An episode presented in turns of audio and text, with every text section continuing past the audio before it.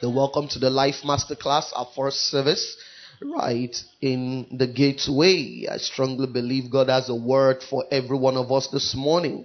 I believe our week has been great, right? Has your week been? The month of September is going very fast. Hallelujah.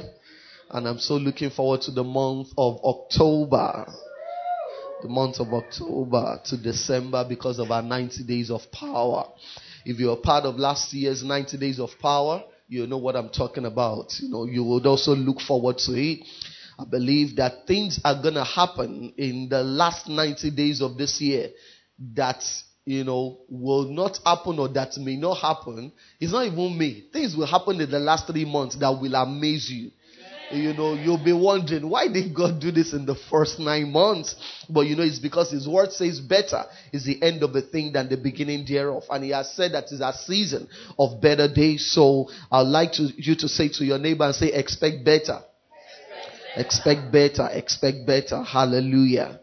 All right, so in this first service, all through the month of September, we've been um, talking about the strategies, biblical strategies for thriving in a dark world, because there can be strategies from other places also, and so it's um, imperative that we are specific, right, and detailed in the strategies that we're talking about. So we're referring to the biblical strategies for thriving in a dark world. And this morning, I want us to open two passages of scriptures. I want us to see, you know, um, from another dimension this morning before um, uh, I pick up from where I left off last week Sunday. Let's go to John 17. I know I mentioned this last week Sunday, right? John chapter 17, but I want us to see it for ourselves. Uh, many years, you know, growing up, one of the things I, you know, noticed was that a lot of Christians were programmed, right, to um, not play a significant role in the world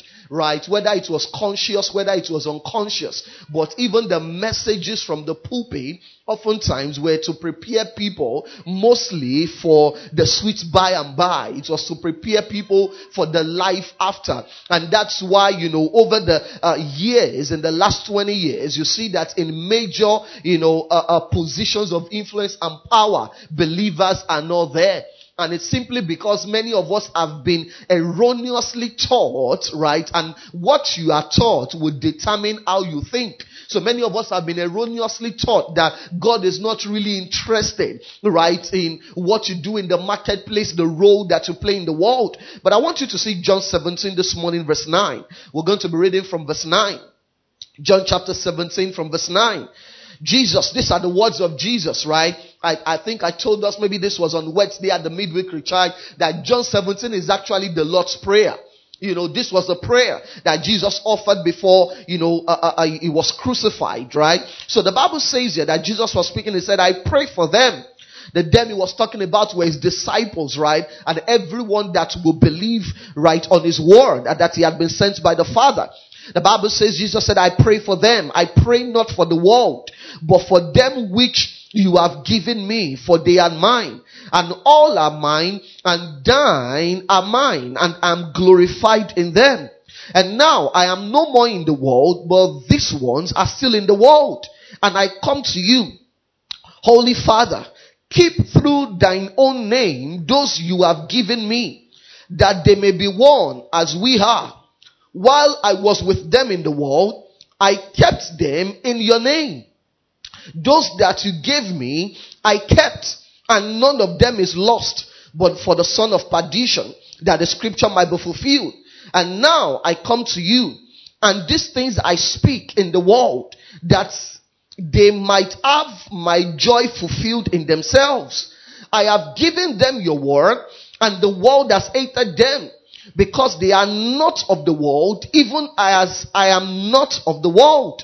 I pray not that you will take them out of the world, but that you should keep them from the evil. They are not of the world, even as I am not of the world. Sanctify them through your truth. Thy word is truth. Now let's read verse 18 together out loud. Let's go. As you have sent me into the world, even so I also do what? Send them into the world. Did you see that? Jesus said, as you have sent me into the world, now I'm also deploying these ones, right? I am sending them into the world. I'm not trying to take them out of the world.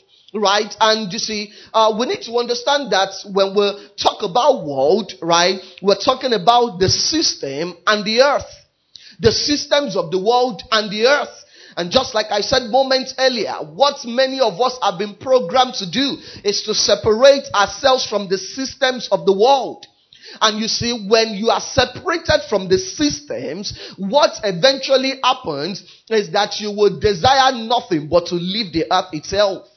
But here, the Bible is making us to understand, according to the words of Jesus, that we have not just been sent to this world to make heaven. We have been sent into this world to go into the world. That's why Jesus said in Matthew 5, right? Uh, I think verse uh, 13 to 15, it says, You are the light of the world, not the light of the church. He said, You are the salt of the earth. Your assignment, your deployment is not within the four walls, right, of your uh, uh, stained glass buildings. If we still use that in this age and time, right? I'm sending you into the system. I'm sending you into the marketplace. My goal is not to take you out. My goal is to send you in. And so, as believers, we are not talking about the anatomy of effective prayers. Praise God. Who is behind that system? So, I'm not trying to take you out of the world. I am sending you into the world. I'm sending you into the world. So every believer must have that understanding. You must, you know, be so convinced because if you are still wondering, am I supposed to be here? Am I not supposed to be here? You cannot thrive in a system you are not sure whether you are supposed to be in. Now, I want us to see something very critical in case somebody is wondering, you know, so how does that happen? Second Kings chapter 5. Second Kings chapter 5. Second Kings chapter 5. There's a particular man by the name of Naaman. You must have heard the story many times. Naaman was a general, right, in the Syrian army. Very influential man. But the Bible says that this guy had leprosy. But his servant, right, who was a Jewish girl, right, told him that if you go to Israel, there is a particular man of God that can heal you of your sickness. And so the Bible says Naaman listened to her. You must have heard the story, right? And eventually got healed. But this was what happened. The Bible says from verse 15, let us, let's look at it, Second Kings chapter 5 from verse 15. The Bible says that Naaman and his entire party went back to find the man of God. This was after he had been healed. They stood before him and Naaman said, Now I know that there is no God in all the world except in Israel. So please accept a gift from your servant. But Elisha replied, As surely as the Lord lives, whom I serve, I will not accept any gift. And though Naaman urged him to take the gift, Elisha refused. Then Naaman said, All right, but please allow me to load two of my mules with the earth from this place, and I will take it back home with me. From now on, I will never offer burnt offerings or sacrifices to any other God except the Lord. However, may the Lord pardon me in this one thing. When my master, the king, goes into the temple of the god Rimmon to worship there and leans on my arm, may the Lord pardon me when I bow to. And Elisha said to him, Go in peace. So Naaman went home again. Now, what happened here? Naaman eventually encountered the God of Israel. And he said, You know what? I'm not going to worship my high idol anymore. He said, I'm going to start worshiping, you know, the God of Israel. But you see, um, I'm trying to, you know, create a, so that you understand what happened here. So he said to Elisha, he said, but you have to pardon me in this thing now. He said that because he was under the old covenant and he didn't understand God's ultimate purpose. He said because this was someone that was close to the king. Anywhere the king went, he would go. So he said, Sir, you would have to pardon me in this thing. That when I go to worship with my king, because my king has not encountered what I encountered. He said, when he bows, I also have to bow with him. He said, but please understand, you have to pardon me in this thing. Why? Because I am still serving God, but in the marketplace for now, I still have to be a Trojan horse. Is somebody hearing what I'm saying? Now, when you look at someone like Daniel, now Elisha could have simply told him, No, you can't go back to the king. You have not been saved. You can't serve the king anymore. Stay back in Israel and stay in the temple. That's what he would have said. In fact, that's what many preachers in this day and time would have said. But Elisha sent, he said, go in peace. I love the way another translation puts it. It says maybe the God, God sees your heart or something like that. You know, and now uh, you need to understand that this scripture is not to be taken out of context because many, you see, let me tell you this.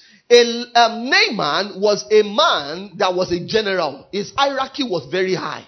So to take that kind of a man out, it will take years of work to position another person in that place of influence. Now, when Daniel, right, was in Babylon, Daniel, God did not say, no, Daniel, you cannot see Nebuchadnezzar, just like I told us last week Sunday, was not just a king. Nebuchadnezzar was a god. That's why you see those guys, they will say, you know what, they are raising up, you know, statues, and everybody should worship those statues. Why? Because they have gotten to a place where they believe that they were gods. Certainly with Egyptian pharaohs, they never saw themselves as kings. They never referred to them as kings. They referred to them as gods. That's why God said to Moses when he was sending him to Pharaoh, he said, I have made you a god unto Pharaoh. He thinks he's a God, but I have made you a God. That's why Moses could walk up. Remember, 40 years before that time, they were looking for Moses. Moses was still a wanted guy. They had not forgotten what they did. But now Moses could walk up to the palace of Pharaoh and place a demand, and nobody could stretch for their hand to say, arrest him. Is somebody here? So these guys were gods. But you see, when God positions, and you see, every believer needs to understand this. This is why you need to grow to maturity. Because if you are not mature and you are sent into a system, an ungodly system, right? What we refer to as a dark world in this series, right? Instead of glorifying God and changing that system, that system will change you. But God's ultimate intention, the only way these things can work, you know, I've said it, you know, thank God for Christian TVs, thank God for, you know, gospel music and all those things. But let me tell you, the truth be told, we cannot change the systems of the world by separating ourselves. You cannot. Because when you say Christian TV, who is watching it? Christian. Who do you want to save? Christians? No.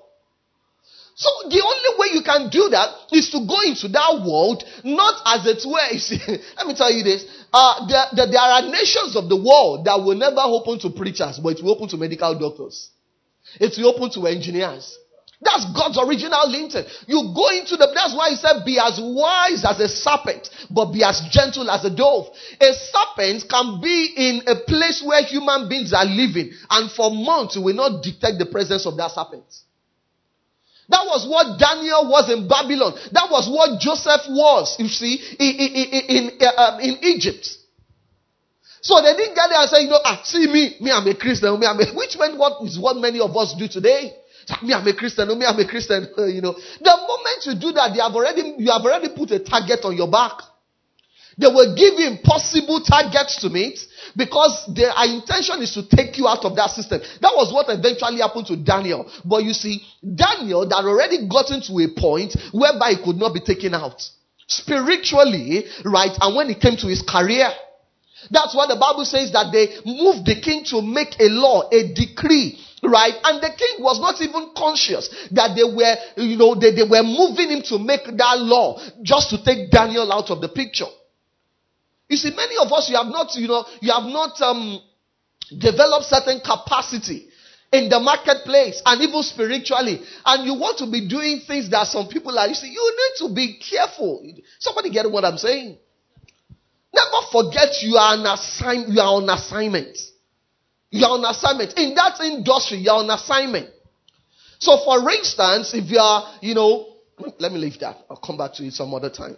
Because I've not even gone into what I really want to talk about this morning. So we said the first step to thriving in a dark world is you must have an accurate understanding of life and marketplace dynamics. You must understand how life and the marketplace works. You need to understand it. Proverbs 4 and verse 7. The Bible says wisdom is a principal thing, therefore get wisdom. And in all you're getting, it says get understanding. Get understanding. I will say you need to understand that the world is a battlefield. You are either surviving or thriving in the marketplace. There is no middle ground. You must realize and accept that the world is a spiritual place. It is a spiritual place. Forget about all the branding and the packaging. Now, when I say forget, I'm not saying ignore it. But I'm saying don't put your attention on those things and think, oh, that is what the world is all about. No. No, it is not. No, it is not. For instance, what makes things work are not the things you see on the outside. For instance, you'll see the screens. It is not the screen itself that is making it work. It is the components behind what you are seeing that is making it work. And every one of us must understand that, that in the marketplace, what you see, the chairs, the furnitures, the ACs, the lights, right, the aesthetics, those are not the things that is, that is making things work. The average believer needs to understand that there is a power, there is a power behind the scene that you are not seeing that is driving things. When you see things consistently working, there is a power behind it. The Bible says everything will remain at a state of, not the Bible, the Newton law of motion. It says everything will remain at a state of rest or uniform motion except an external force acts upon it an external force. It can be a physical force, it can be a spiritual force. But for things to move, force must be applied. Force must be applied. Force must be applied. Right? So you need to realize that. You need to realize that one of those basic things you need to understand. Right? The world is a battlefield. You are either surviving or thriving. Right? The world is a spiritual place. And you also need to realize that there is no difference between your walk, right? Your life at work and your spiritual walk. You need to understand that and never forget it. You need to understand that. You need to understand that. That's why when David was going to confront Goliath, he said, I'm coming to you in the name of the God of Israel. When Goliath saw David, the Bible says he cursed him in the name of his gods. They both had an understanding of the spiritual. They both had an understanding. They were not saying, you see, the first thing David said was not, ah, I can kill you. I've killed lion and bear. He wasn't telling Goliath that. It was Saul he told that. He didn't tell David. Uh, he didn't tell Goliath.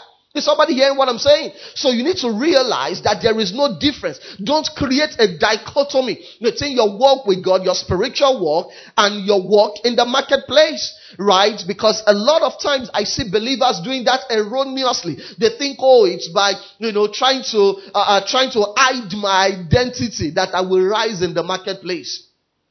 Now, you don't go around, you know, uh, uh, for instance, getting to the office if you have not, you know, risen to a particular level and you get there and you start praying. You should do that before you leave your house.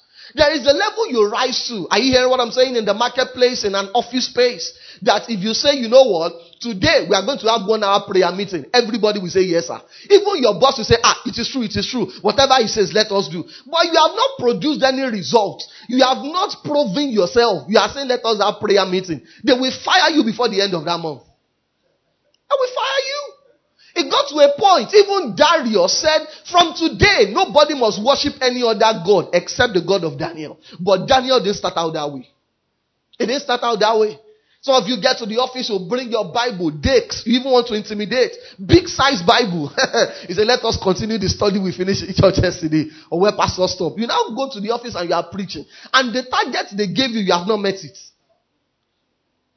Let me tell you this meeting your target and exceeding it will give you more access to reaching out to your co workers than bringing out a big fat Bible. It will. It will. When Daniel produced results in a dark environment, it gave him the influence, right? Not just to reach out to individuals, but to reach out to a whole nation to a whole nation, to a whole nation. It's imperative we reach out to people one on one. But please understand this. God's ultimate agenda is to take over the systems of this world. Is to take over the systems of this world. Is to take over the systems of this world. And so one of the things you need to realize is this. If you are going to be used by God in the marketplace, and if you are going to experience extraordinary lifting, if you are going to thrive in this dark world, right, you must not play marketplace, marketplace marketplace games. You mustn't play it. What do I mean by marketplace games? You know the games. they tell you, ah, you see, for you to rise in this industry, you must do things this way. really? Hmm. He say, if you don't, if you can't beat them, you join them. The moment you join them, God cannot lift you. You have to be lifted by the ones you have joined. You have to.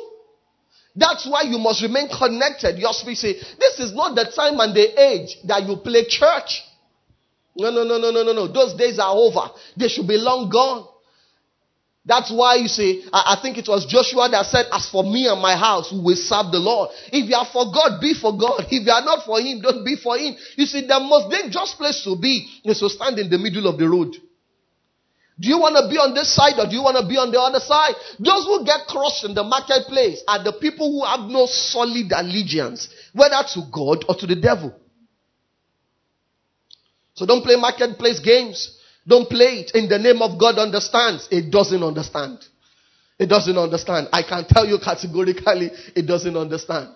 You know, many people, you know, one of the games I see in this age and time in the pursuit of greener pasture, you know, you see couples are agreeing, whether it's the wife or the husband, they say, you go to the US, you know, and well, marry a white person. When you get US resident permit, you will now send for us. You know, even pastors do it in the US. In fact, you know, and I hear those things and I'm just like, wow. And you will share testimony. That's not a testimony, that's a testimony. Yeah, that because it's phony, it's not real, it's a lie. Do you ever hold the mic and share that kind of testimony? God has been good. No, the devil has been good to you, not God.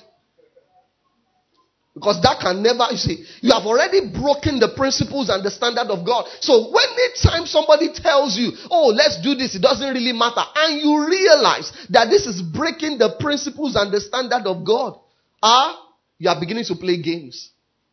You are beginning to play games. You are beginning to play games, and you need to check it. I have nothing against people who want to travel out, but please be sure you are doing it right. You can't tell me God is leading you to a place, ah, and you have to go through shortcuts to get to that place.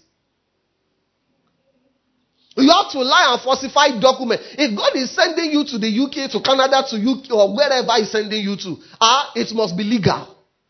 Or else you are the one sending yourself there. Marketplace games. You say, you know, ah, when I make that money, I will sow it in church. No, we don't need that kind of money. Let your money be clean. I hear what I'm saying. God is not desperate for money. Am I making sense? How do people even have that heart? You know, people swindle. You know, I, was, I stumbled on a video, you know, a, a, couple of days ago, and somebody was asking, you know, it was a young ministers conference, and you know, they were asking, a, you know, a senior man of God that, you know, what about churches that are sponsored by Yahoo boys? And I'm just, is that supposed to be a question? Like, as in, does that even happen for real? You know, that can never be a church sponsored by Yahoo. As in, one of the things I do, if somebody gives me something and I look at your size and the gift is bigger than your size, I will call you. Where did you get the money? Where did you get this thing? I don't just collect nonsense from people. There are things you receive and you lose your honor alongside. And the day they come to carry them, they will carry you too. Imagine pastor is preaching, I now see EFCC official. If, if I see every official, I think they are coming to worship here. Because there is nothing happen. But when you have collected what you should not collect, your mouth just say, For John so loved the world that he gave the only God he had to be misquoting scriptures. Praise God. So don't falsify the figures. Don't lie to your clients and employer. Don't. Those are marketplace games. Don't join them. Don't join them. They tell you, you know, as a marketer, as a lady, your dress has to be very short and your cleavage has to show. You have to show some flesh so as to attract clients. What kind of demonic client is that? A client you attract through your cleavage and through your ties will want more. It will demand more. Hmm. Please understand this. The world is a trade center. Most of the things happening in this world is trade. It's trade. It's trade. And I'm always amazed that the average believer does not understand that. We're in a trade center. That's why uh, 20 years ago, when the terrorists wanted to get at the US, they didn't go after White House. They didn't even go after Pentagon. Where did they attack? The World Trade Center. See, that's what the Bible says that and when the Antichrist, when his reign begins after the rapture of the church, the Bible says what the Antichrist will go after is trading. He says you will not be able to buy or sell except to receive the mark of the beast. It's trade. And so as believers, why do we think that if you are in a world of trade, because you are a believer, God wants you to get out of that world, out of that system of trade? Why do we think that? You see, when we think about the God of Abraham, Isaac, and Jacob, what God do we think about? He was a God of traders. When I say traders, as in people that went to trading, into buying and selling. Abraham was a businessman for crying out loud. Isaac was a businessman. Jacob was a businessman. Study most of these characters in scriptures. They were career people or entrepreneurs. They were not priests in the temple. So please realize the second thing you must understand, which is a strategy if you're going to thrive in a dark world, is you must be extraordinarily competent. I did say competent. You have to be extraordinarily. Did you hear what I said? you have to be what? I can't hear you. That's not everybody. You have to be extraordinarily competent. Let's go to Daniel chapter 1, verse 19 to 20. Let's have it on the screen. Daniel chapter 1, verse 19 to 20. Daniel chapter 1, verse 19 to 20. The Bible says, And the king communed with them, and among them all was found none like Daniel, Ananiah, Mishael, and Azariah. Right? These the original names of Shadrach, Meshach, and Abednego. you see, this is another thing you need to understand. When they got into the Babylonian system, they gave them Shadrach, Meshach, and Abednego. Those were Babylonian names. But he said, No, don't change our name. Oh. We are, said, they accepted the name. But when they wanted to refer to themselves, you never see, even Daniel was referred to as Belteshazzar. That was his Babylonian name. But every time Daniel will write about himself, he will say, I, Daniel. You can call me any other name, but I know who I am. You can call us any name, no problem. We understand because we need to play your game, not playing marketplace game now. We need to infiltrate the system. So whatever you like, you can call us, but we know who we are. We are still Mishael. We are still Azariah. Are you hearing what I'm saying? We are still Ananiah. The Bible says, therefore, they stood before the king. And in all matters of wisdom and understanding that the king inquired of them, he found them ten times better than all the magicians and astrologers that were in all Israel. Now, when you see magicians in the Bible, don't only think about, you know, uh, Sashina Peller. What's that guy's name? What was his name? Did I get it? Sashina? Huh?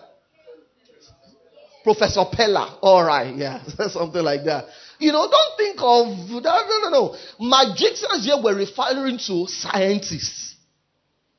Because in those days, they didn't understand science. So anybody that could do something, you know, uh, uh, uh, they refer to them as either alchemists or they refer to them as magicians. So the Bible was saying here that Daniel and his friends, in all matters of wisdom, in all matters of science, in all matters of engineering, these guys, when we weighed our best in the system and we placed them side by side with Daniel and his friends, they were found to be 10 times better. Not two times better, not three times better, not four times better, but 10 times better.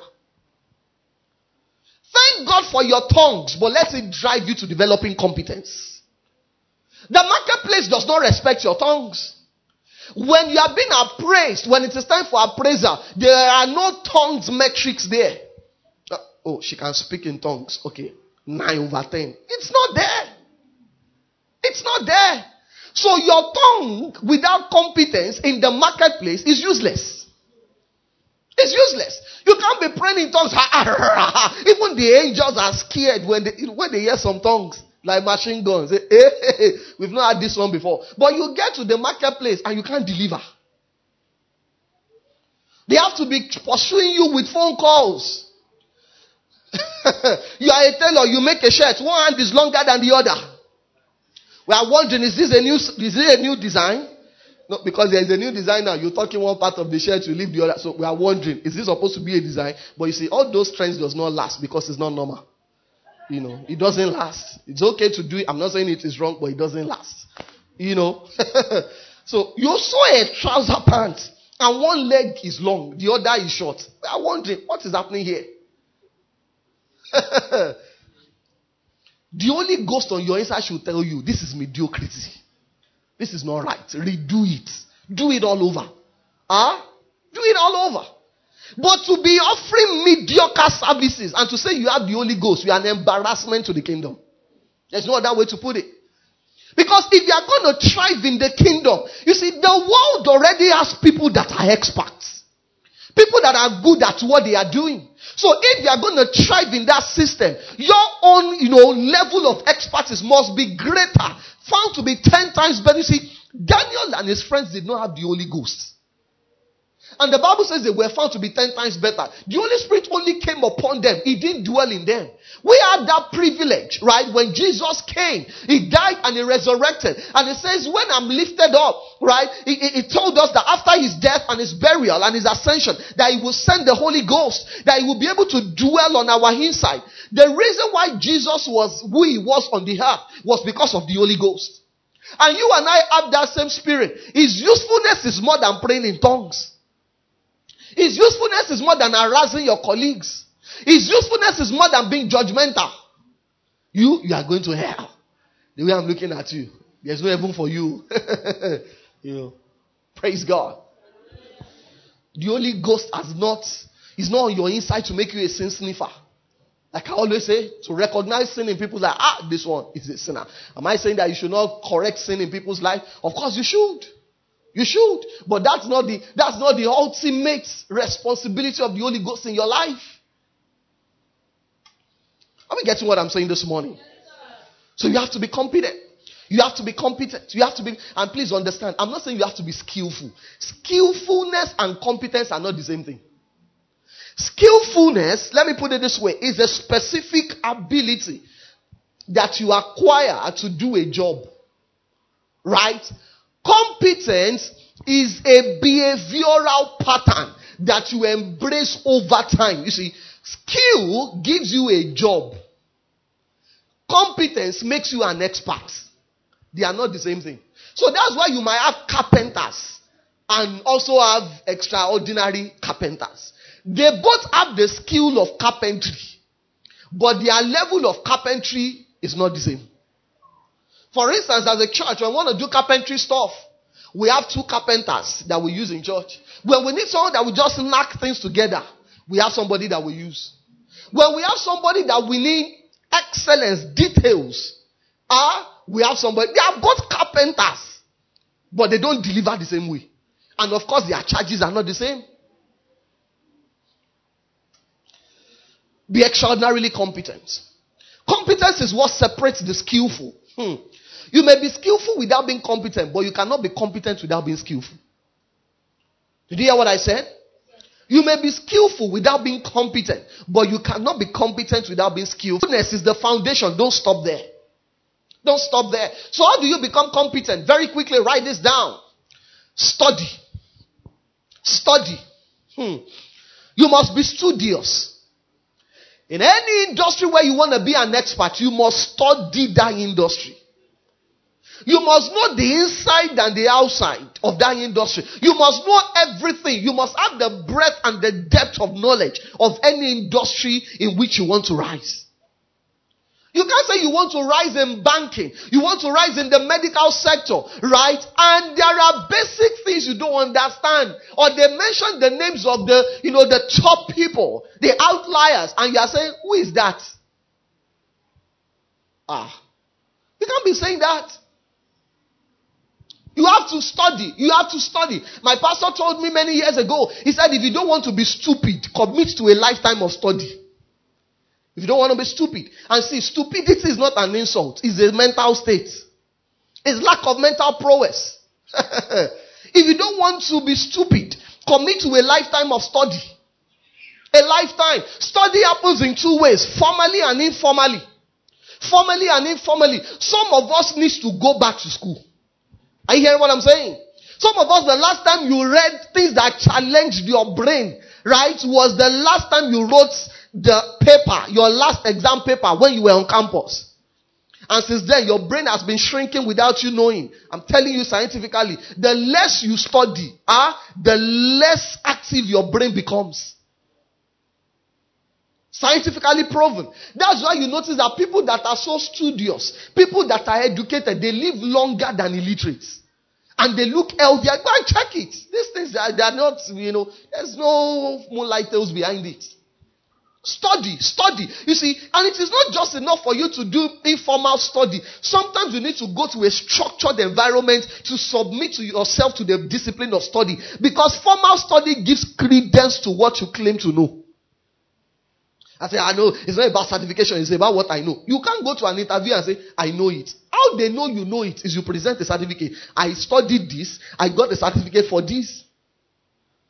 If you think the world no longer responds to certificates, you are kidding. It depends on your certificate and where the certificate is coming from. Some people say, I know, it's not about certificate. Don't believe such stupid ideas. There are places that hmm. We leave that for someone. See, a step upward in knowledge hmm, is a step forward in life. A step upward in knowledge is a step forward in life. If you're going to become competent, number two, practice. Practice. Practice. Proverbs 24 and verse 16, the Bible says a just man falls seven times, right? But he rises up again. What does that mean? You do something, you don't get it the first time, you do it again. You don't get it, you do it again. You don't get it, you do it again. You keep practicing until you become the best at what you do. Practice, practice, and practice. Proverbs 24 and verse 16. The just man falls seven times, but he keeps getting back up. He doesn't stay down. He doesn't say, it is okay. Whatever you consider as being okay is not okay. It's not okay. It's not okay. Keep practicing. Keep practicing. Keep practicing. You see, I've noticed a problem with this generation. You know what the problem is? I want everybody to listen to him to me. Do you want to know what the problem is? People are seeking for visibility too early. They are seeking for visibility too early. If you are put under the spotlight, ah, uh, before you develop competence, you might never get the spotlight opportunity again till you die. If David had missed his opportunity with Goliath, even though he had been anointed king, he would never have smelled the throne again. But what was David doing in the wilderness? He had been anointed king, but he went back into the wilderness. What was he doing? He was practicing. He was practicing with the lion. He was practicing with the bear. So the day he saw Goliath, it was another practice. Why was Saul and his armies not able to bring down Goliath? They had not been practicing with people of that size. A bear, if you know what a bear is, a bear is bigger than a human being. And David was a teenager, he was 17. So he must have been very small of stature. So when he saw the bear, it was when he saw Goliath, it was as if, ah, this is another, we've done this before. Many people have not developed competence. They want to, they want to associate with celebrities. They want to be known online. You are shooting yourself in the foot. You don't need that at this season of your life. You don't. You don't. Because there are places that when God positions you, if you don't deliver that opportunity, that door is forever closed. It's forever closed. It's forever closed. Huh. Are you hearing what I'm saying this morning? Don't seek for visibility too early. Don't crave for, crave for visibility too early. Practice and hone your skills. Develop competence. Develop competence. It was Abraham Lincoln who said, if I had 10 hours to cut down a tree, I will spend the first seven hours sharpening my axe.